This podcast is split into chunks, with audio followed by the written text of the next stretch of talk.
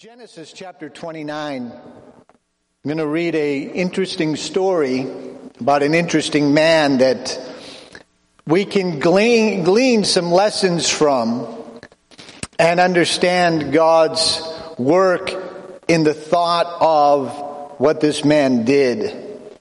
This, this man is named Jacob. We're going to look at him in just a moment. Arnold Palmer, famous for probably two things He's famous as a golf, professional golf icon, if you will. He's probably one of the most winningest players that's ever uh, put on golf cleats and bad pants and played in the Masters. He's also famous for, at the Masters, wanting to invent a new drink which was half iced tea and half lemonade. And because the winner of the Masters from this year picks the menu for next year. And Tiger Woods, just to, true story, just because, uh, if you know Tiger Woods, uh, you know, black man who fi- broke into this all white kind of club for many, many years. Uh, his first uh, um, master's dinner was fried chicken and they do it in Georgia. So you know it was good. So it was just funny. But he's, he did that. He says in 1961 he had the lead in the Masters uh, golf tournament. He said, I had a one stroke lead and a very satisfying tee shot on the 18th hole. For those of you who don't know golf, 18th would be the last hole. He said, I felt like I was in pretty good shape. I approached my ball and an old friend of mine was standing at the edge of the Galilee, the galley he noticed, he motioned over to me, stuck out his hand and said, congratulations. As soon as I shook his hand, I knew I had lost focus. He said on the next two shots, he hit the ball into a sand trap, and then he hit it, hit, uh, it over the edge of the green. He also missed the putt and lost the Masters. He said, you don't forget a mistake like that. You just learn from it and become determined that I will never do that again. And I haven't in 30 years when this article was written. I haven't in 30 years since. Arnold Palmer lost focus. He lost the plot, as the English would say. He misread. He got distracted into other areas this is very dangerous because if we take our eyes off the prize, which is a common little business slogan, eyes on the prize, eyes on the prize, that we can lose the reward that God has for us. I want to talk to you about a man, Jacob, who kept his focus for a reward. Genesis 19, beginning in verse 16. Jacob has run from his family. He's now at his uncle Laban's house. He's met one of his daughters named Rachel. Now Laban had two daughters. The oldest, uh, the oldest daughter was named Leah, and the younger one was Rachel. And there was no sparkle in Leah's eyes, but Rachel was a beautiful, uh, had a, uh, had a beautiful figure and a lovely face. Now I know most of you are going, well, should that matter spiritually? Just saying. Anyway, since Jacob was in love with Rachel, he told her father, I'll work for you for seven years if you give me Rachel, your younger daughter, as my wife. Agreed, Laban said. I'd rather give my daughter to you than to anyone else. Stay and work with me. So Jacob worked seven years to pay for Rachel. But his love was so strong that it seemed to him as a few days. You know, when life's going the other way, a few days can seem like seven years. But, you know, I want to just think with you a little bit about Jacob in our text, he's focused. He has seen Rachel. We know how the story's going to play out. Uh, if you don't, hang in there, you will. But there's a danger in life that we're, we lose focus. Some people are so scattered. They're, they're aiming one day, they're committed, they're going to do this, they're going to do that, and then the next day they're off doing something else. Growing up, when I was a uh, teenager, especially into music, uh, there was a mainstream music magazine that had come out called Circus. In the 1960s, they covered mainstream music. And in the 70s, when music changed, they went to pop. Kind of a people magazine of music. In the 1980s, they went over to heavy metal. In 1990s, they switched over to a grunge magazine. And they really lost their way in 2000s when they went back to heavy metal. By 2006, they closed. This is before the internet was taking over and destroying magazines. They lost their way. They had no focus. It was this, it was that, it was that, it was this. Oh, let's go back to the, no focus in life. A weakness of human beings, said Henry Ford, is trying to make, uh, trying to do too many things at once. That scatters our efforts and destroys direction. It takes haste and haste makes waste. So we do things all the way, all wrong ways possible before we come to the right one. Then we think the best way because it works and it's only way left that we could see. Now everyone uh, now, uh, everyone now and then, uh, every now and then, I'm sorry, I wake up in the morning headed uh, towards uh, finality with a dozen things to do. I know I can't get them all done at once. When asked, he said about that, Ford explained, I go out and I trout around the house while I'm running off the excuses, uh, running off the exercise energy rather, that wants to do so much, it clears my mind and I realize what things should be done first. He says, you know what? You wake up in a day, a lot of things to do. Focus, he, he would just exercise, clear and think, what is the priority? In life, we can be scattered. There's lots of things that demand our time. This is one of the reasons why I have a hard time praying at home. When we were in Ireland, we had no choice. We didn't have a building to pray in.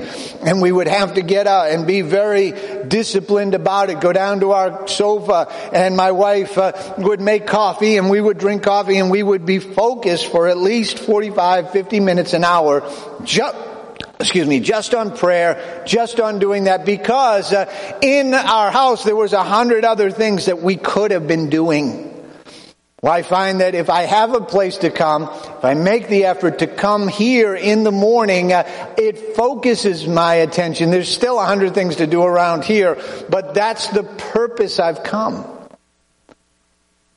I think the drive just to focus, this is, I'm going to prayer, I'm going to prayer, I'm not going to fix something. I'll fix it after church. Revelation 2 tells about a church that lost its focus. Uh, writing this letter to the angel at the church of Ephesus, this is the message of the one who holds the seven stars in his right hand, who walks among the seven golden candlesticks.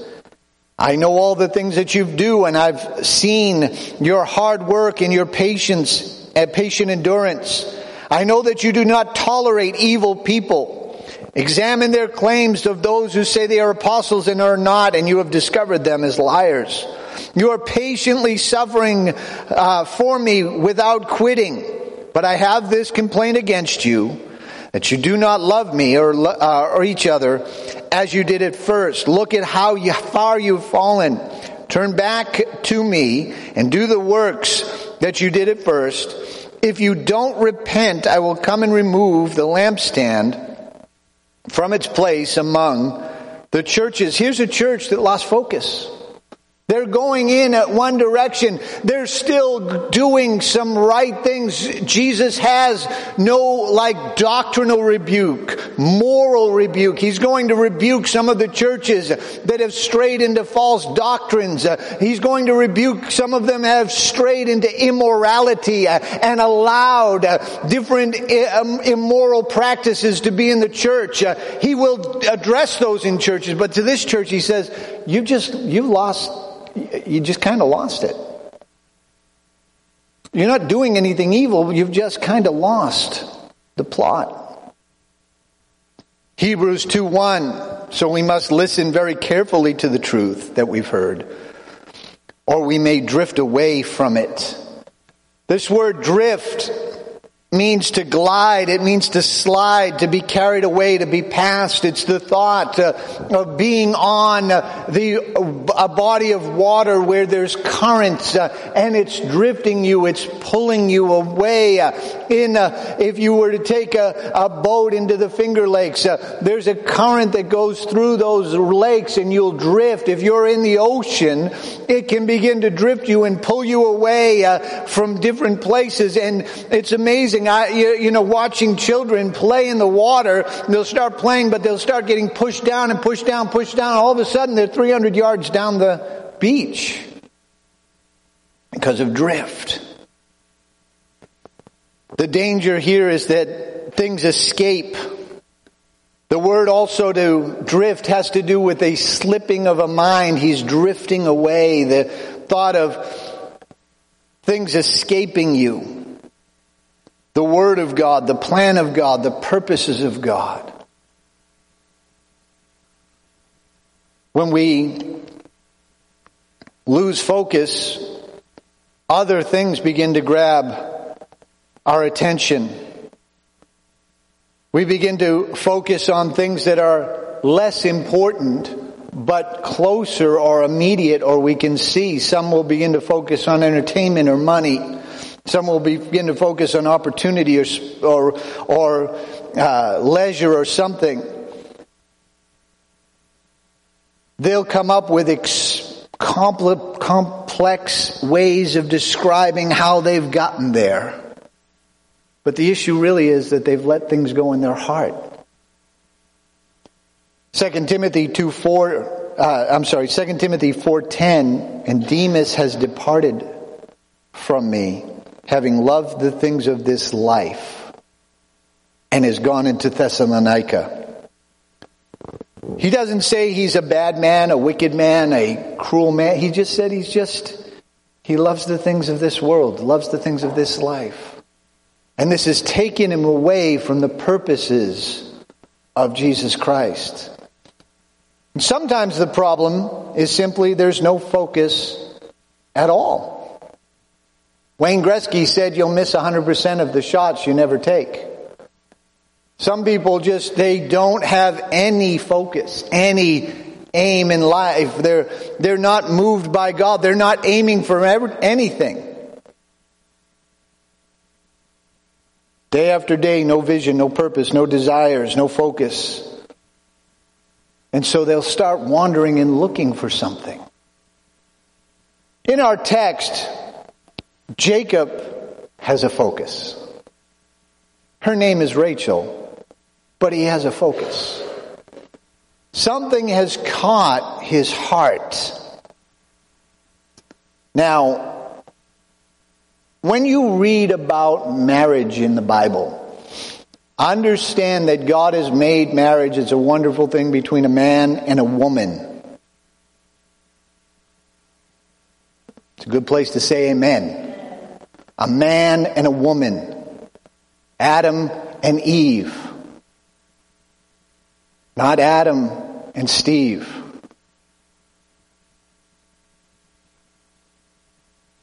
Not Adrian and Eve. Adam and Eve.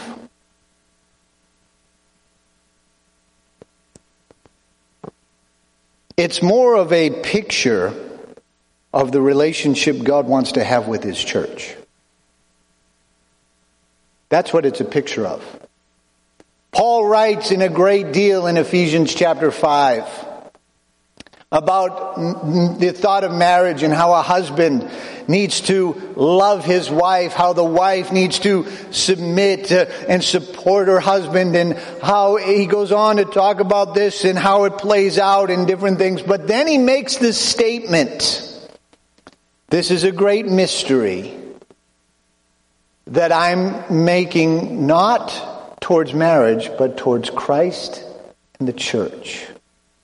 So we can just understand that from the beginning, When you read about this, you are reading about a man who is in, in you know, well, you know, wow, that's Rachel. But also you're reading about a foreshadowing of Christ and the church. Jacob loved Rachel and he told his father, I'll work for you for seven years if you give me Rachel as your, your younger daughter as my wife. In the thought of Leah and Rachel are so many parallels and things as you read the three patriarchs as they are married and different things that happen to them. Hagar being the first uh, child of, of Abraham, being a symbol of the law, a symbol of somebody who's wild. The second child being the child of promise, which is the church of Jesus Christ. Uh, in the picture here with Jacob, uh, he ends up with Leah first, uh, although Rachel is what he really wanted. Uh, it, it's kind there. The, Rachel wasn't that good look. Uh, Leah was not that good looking. Rachel was. Picture of Israel, the law and the New Testament blood washed church. But Jacob is moved. One thing he sees is future. That God has a future. He's looking down the road. He's saying, "Man, I this I could have a future." When you lose sight that or come to the conclusion that you don't believe that God has a future for you, you'll slip, you'll lose, you'll drift. God has a future for everyone in here. But you have to lay hold of that vision. You're the one who has to lay hold of God for that. Jeremiah 29, the children of Israel have been brought into captivity. They're in Babylon. They're going to be there for 70 years. God has told them, plant houses, have children, uh, build houses, plant gardens. You're going to be there. just, just deal with it for 70 years. And then I'm going to take you out and I'm going to bring you back. And he makes that statement in Jeremiah 29:11 for I know the plans that I have I have for you says the Lord. They are plans for good and not disaster to give you a future and a hope. This is something you have to lay God uh, lay hold of God for yourself. No one can talk this into you. No one can convince you. No one it's not you know uh, oh, if I just heard more about her, or if I just uh, read a book, or if I could just have a, an evangelist give me a word. It's something you have to lay hold of God for yourself. There's no other way that this happens. 1 Corinthians 2 9. For what does the scripture mean when it says, No eye has seen, no ear has heard, no mind has imagined what God has prepared for those who love him? That is not talking about heaven. That is not talking about paradise and streets of gold and all the glory that we'll experience in the eternal. That's talking about here on earth. That's talking about the future and the plans God has for your life.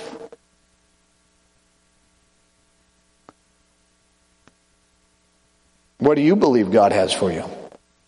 What are you contending for? Or is it going to be the same thing 15 years from now?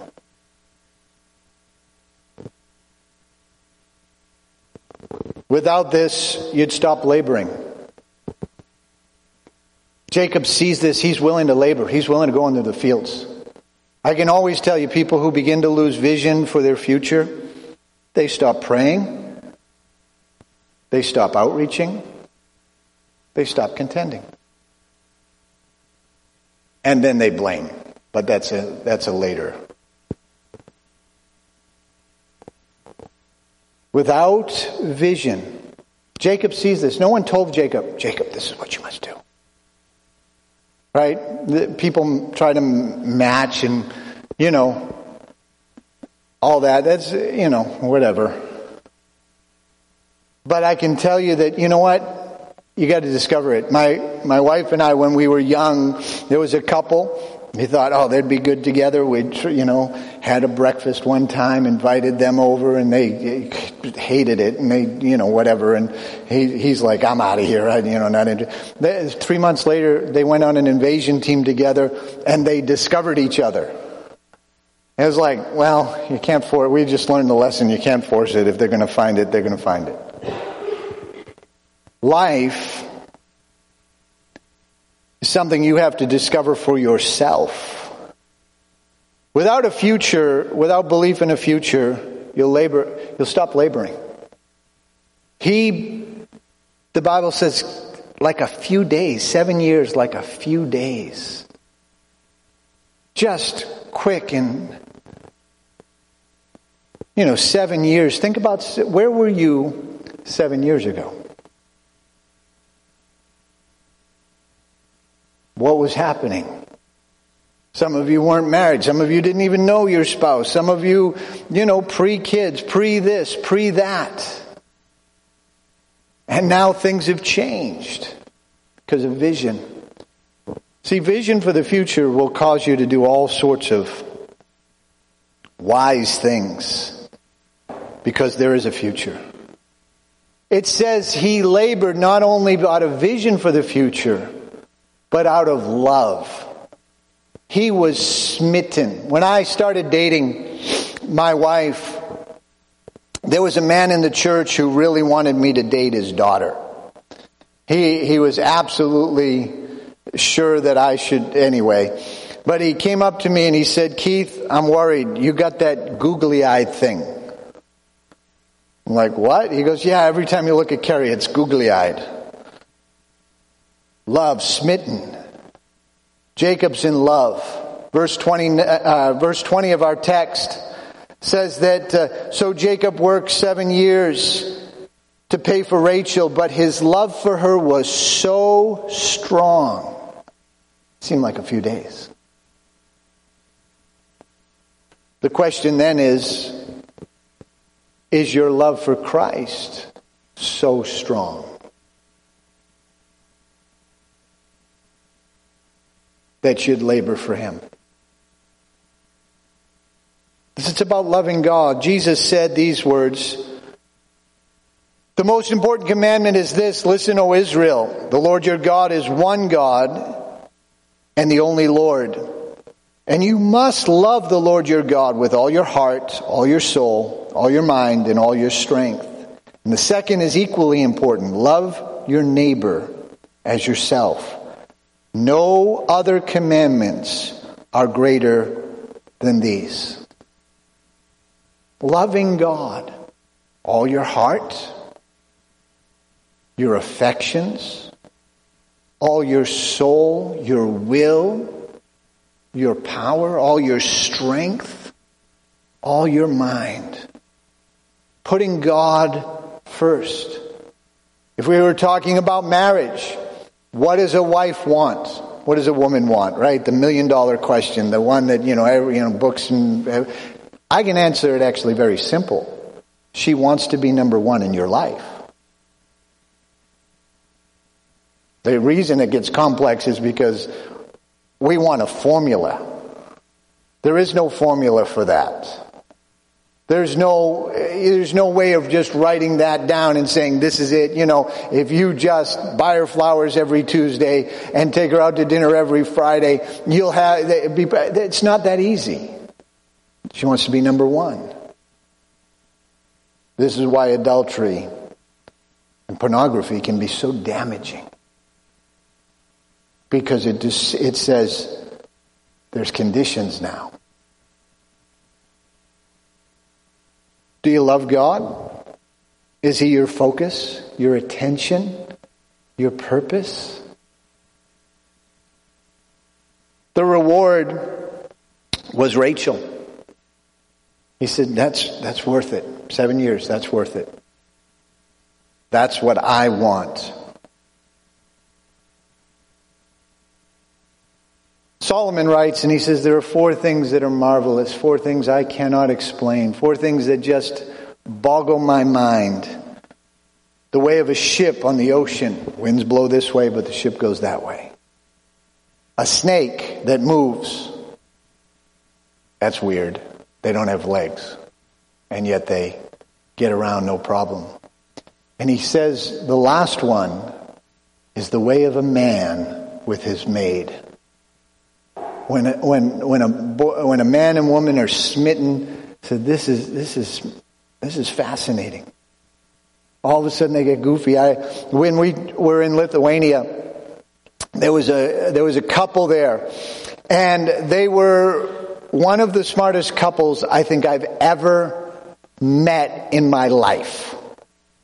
He had his doctorate in computer science, wrote a program that is used around the world on uh, on either it's M, uh, one medical way of pattern patterning and cutting it up and slicing it. I, I don't know if it was an MRI or, or whatever it was, but something like that. He wrote this. He gave us the theses in English and asked us to correct it. I looked at it and said, "No, if you knew how bad I did in English, well, you guys do, but they didn't. Anyway, so how, if you knew how bad that was, you, you better ask my wife to do it. She did it grammar wise, but said she understood none of it. The wife was a lawyer. First woman to address the European Parliament from Lithuania. Not only that, they were a good looking couple too. But he was very Russian, very Russian. No expression. Very Russian. His name was not Alexander's, it was Alex. Alex. Very Russian. That man had a baby girl, Paulina. Oh my gosh. He changed just like he's goofy now. He's dancing. He's trying to get her to smile. He had cha- he was so smitten I didn't know them before they were married, but I can tell you what, he had a little girl and he was a different man. That's what happened to Jacob. Jacob's been avoiding work up until now. Jacob has been a soft man staying in the house, trying to avoid work. But now that he's seen Rachel, I'll, I'll tend your sheep. I'll do whatever. I'm smit. He sees the reward.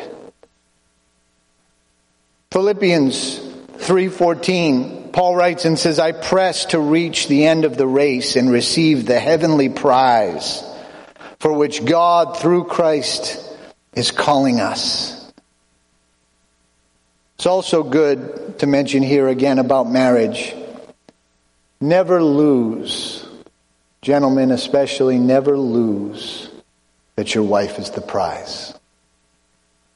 Life gets busy, kids come along, bills work. Your wife is the prize. Because after the bills and the kids, all that, she's the one you're going to be left with. So worth keeping her as the prize.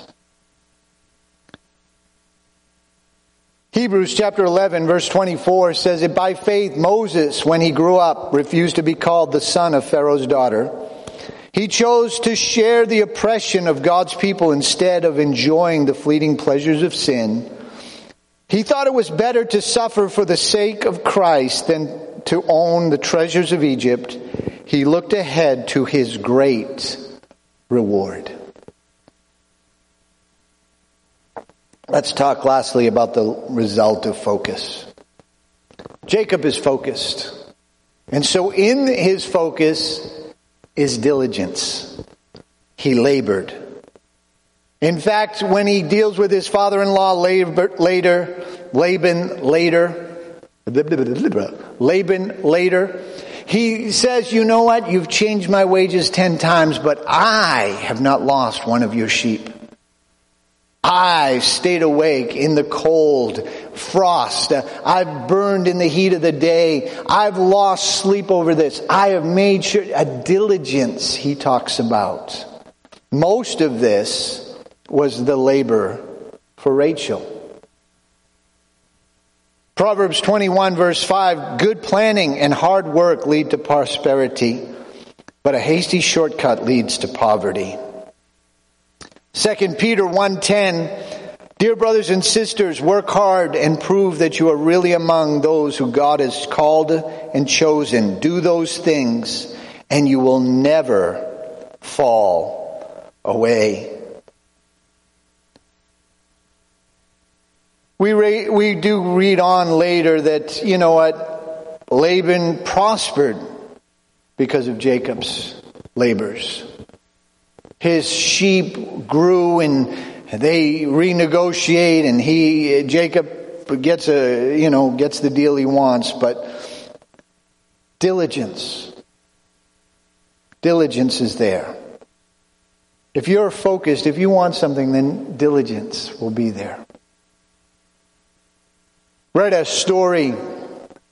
It's kind of a fascinating story on the on a woman who she was in debt overweight, broke up with her boyfriend, was depressed. She had $3,000 left on her credit card for room. She thought, well, if I'm going out, I'm going in style. And she booked a trip. She said, I always wanted to see the pyramids. I'm going to see the pyramids. She flew over to Cairo, Egypt. She got on a tour. She's on the bus. And she's riding on the bus, not even a Christian woman, but she passes a Muslim woman walking down the side of the road. And she starts thinking, that woman doesn't have any of the problems I have. Now, I'm sure this woman had her own problems. But she began to think, you know what? I don't have to have the problems I have. The, the interviewer of the book that this story was in said that when he met her, had the picture of her from before. She looked 10 years, although it was 10 years later, she looked 10 years younger.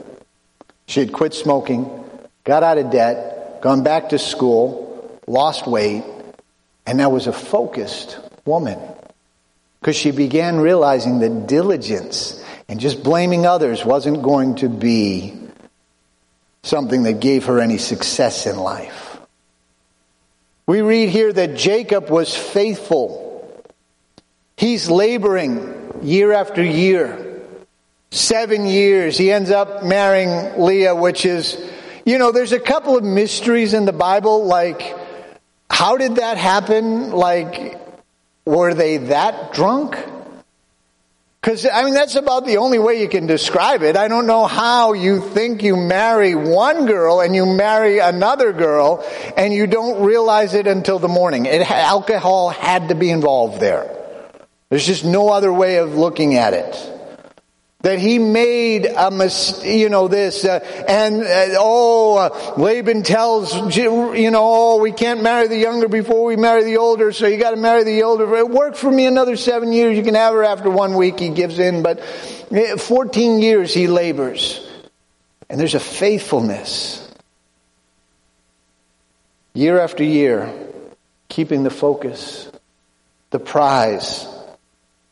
First Timothy chapter 1 verse 12, I thank the Christ Jesus our Lord who has given me the strength to do his work for he considered me trustworthy and appointed me to serve him. Other terms say faithful. Luke 10, uh, Luke 16 and verse 10, if you are faithful in the little things, you'll be faithful in the large ones. But if you are dishonest in the little things, you won't be honest with greater responsibility. There's something about faithfulness that God marks. He says, you know, I can help someone like that.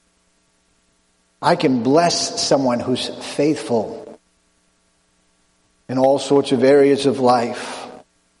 Matthew 25, 21.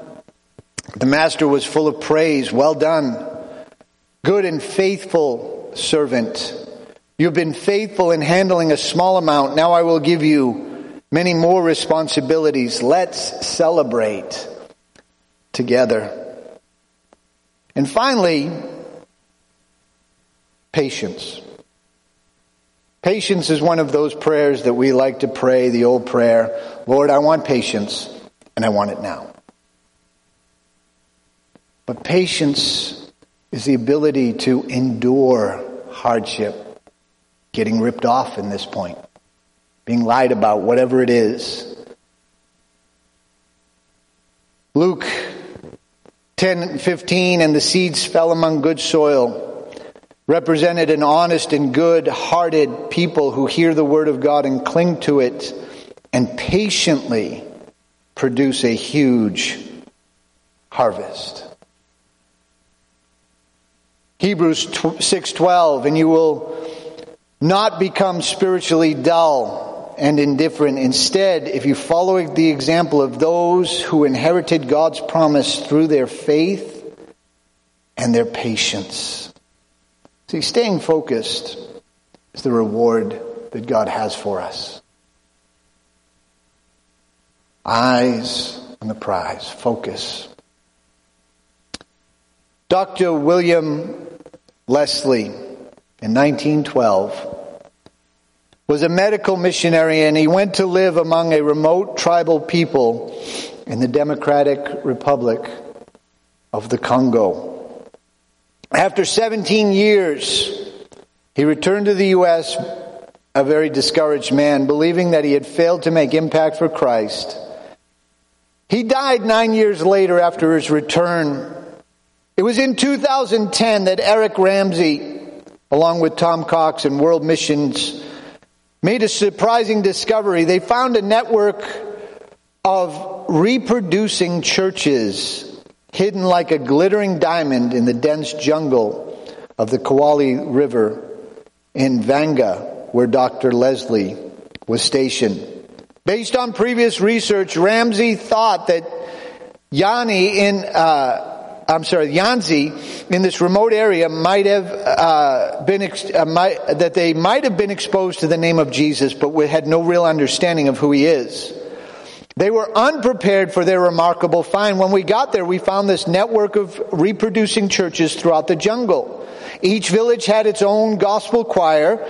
They would, uh, although they wouldn't call it that, they wrote their own songs and they would have sing offs from village to village. They found that each church uh, was in 80, uh, each church in the 80 villages they visited were scattered across 34 miles, and they found that one had a thousand seat uh, cathedral, stone cathedral, that they crowned in the 1980s. While walking miles to attend church, people began a movement in the surrounding villages. Apparently, Dr. Leslie's travel throughout the remote reaching and region and teaching the Bible, promoting literacy, he also started the first organizational education system in the villages.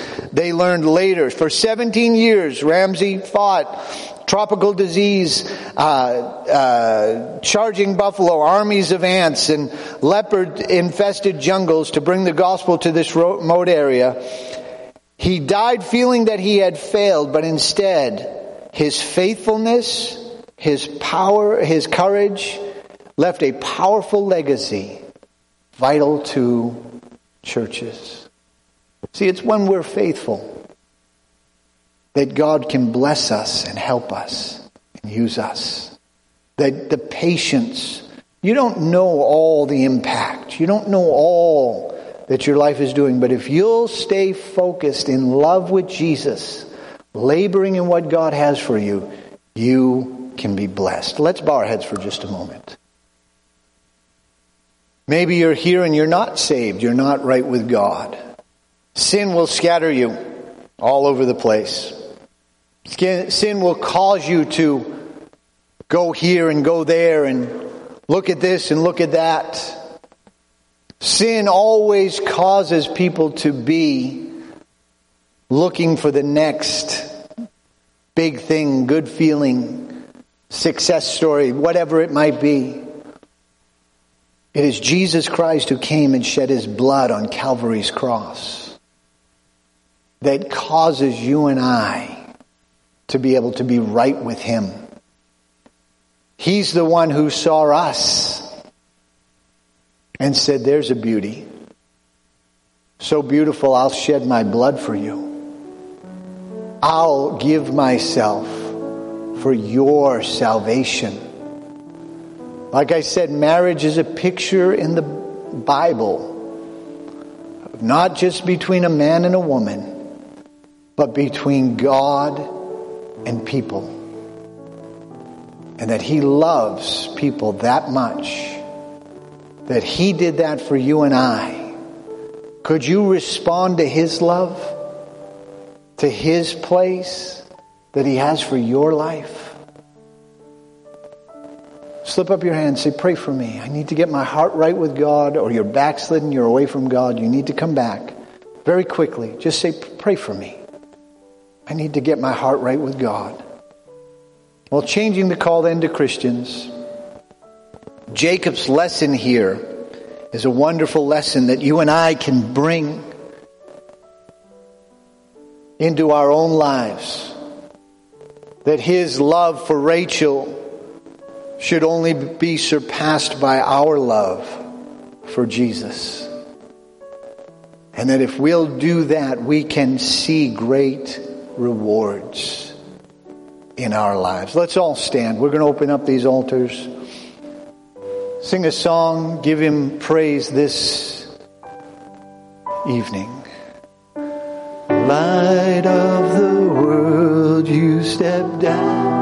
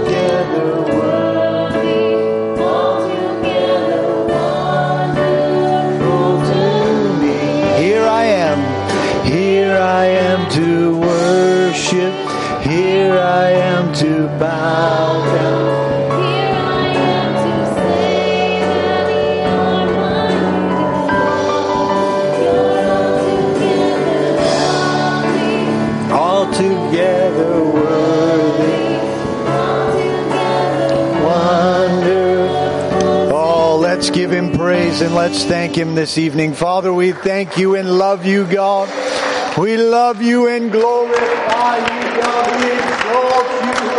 Oh, ra, ra, ra, bo, bo, re, re, re, re, be, be, be. Oh, thank God, thank God. Jacob's diligence. I mean, it's just, sometimes it's fun to watch a dating couple as they are just smitten by each other.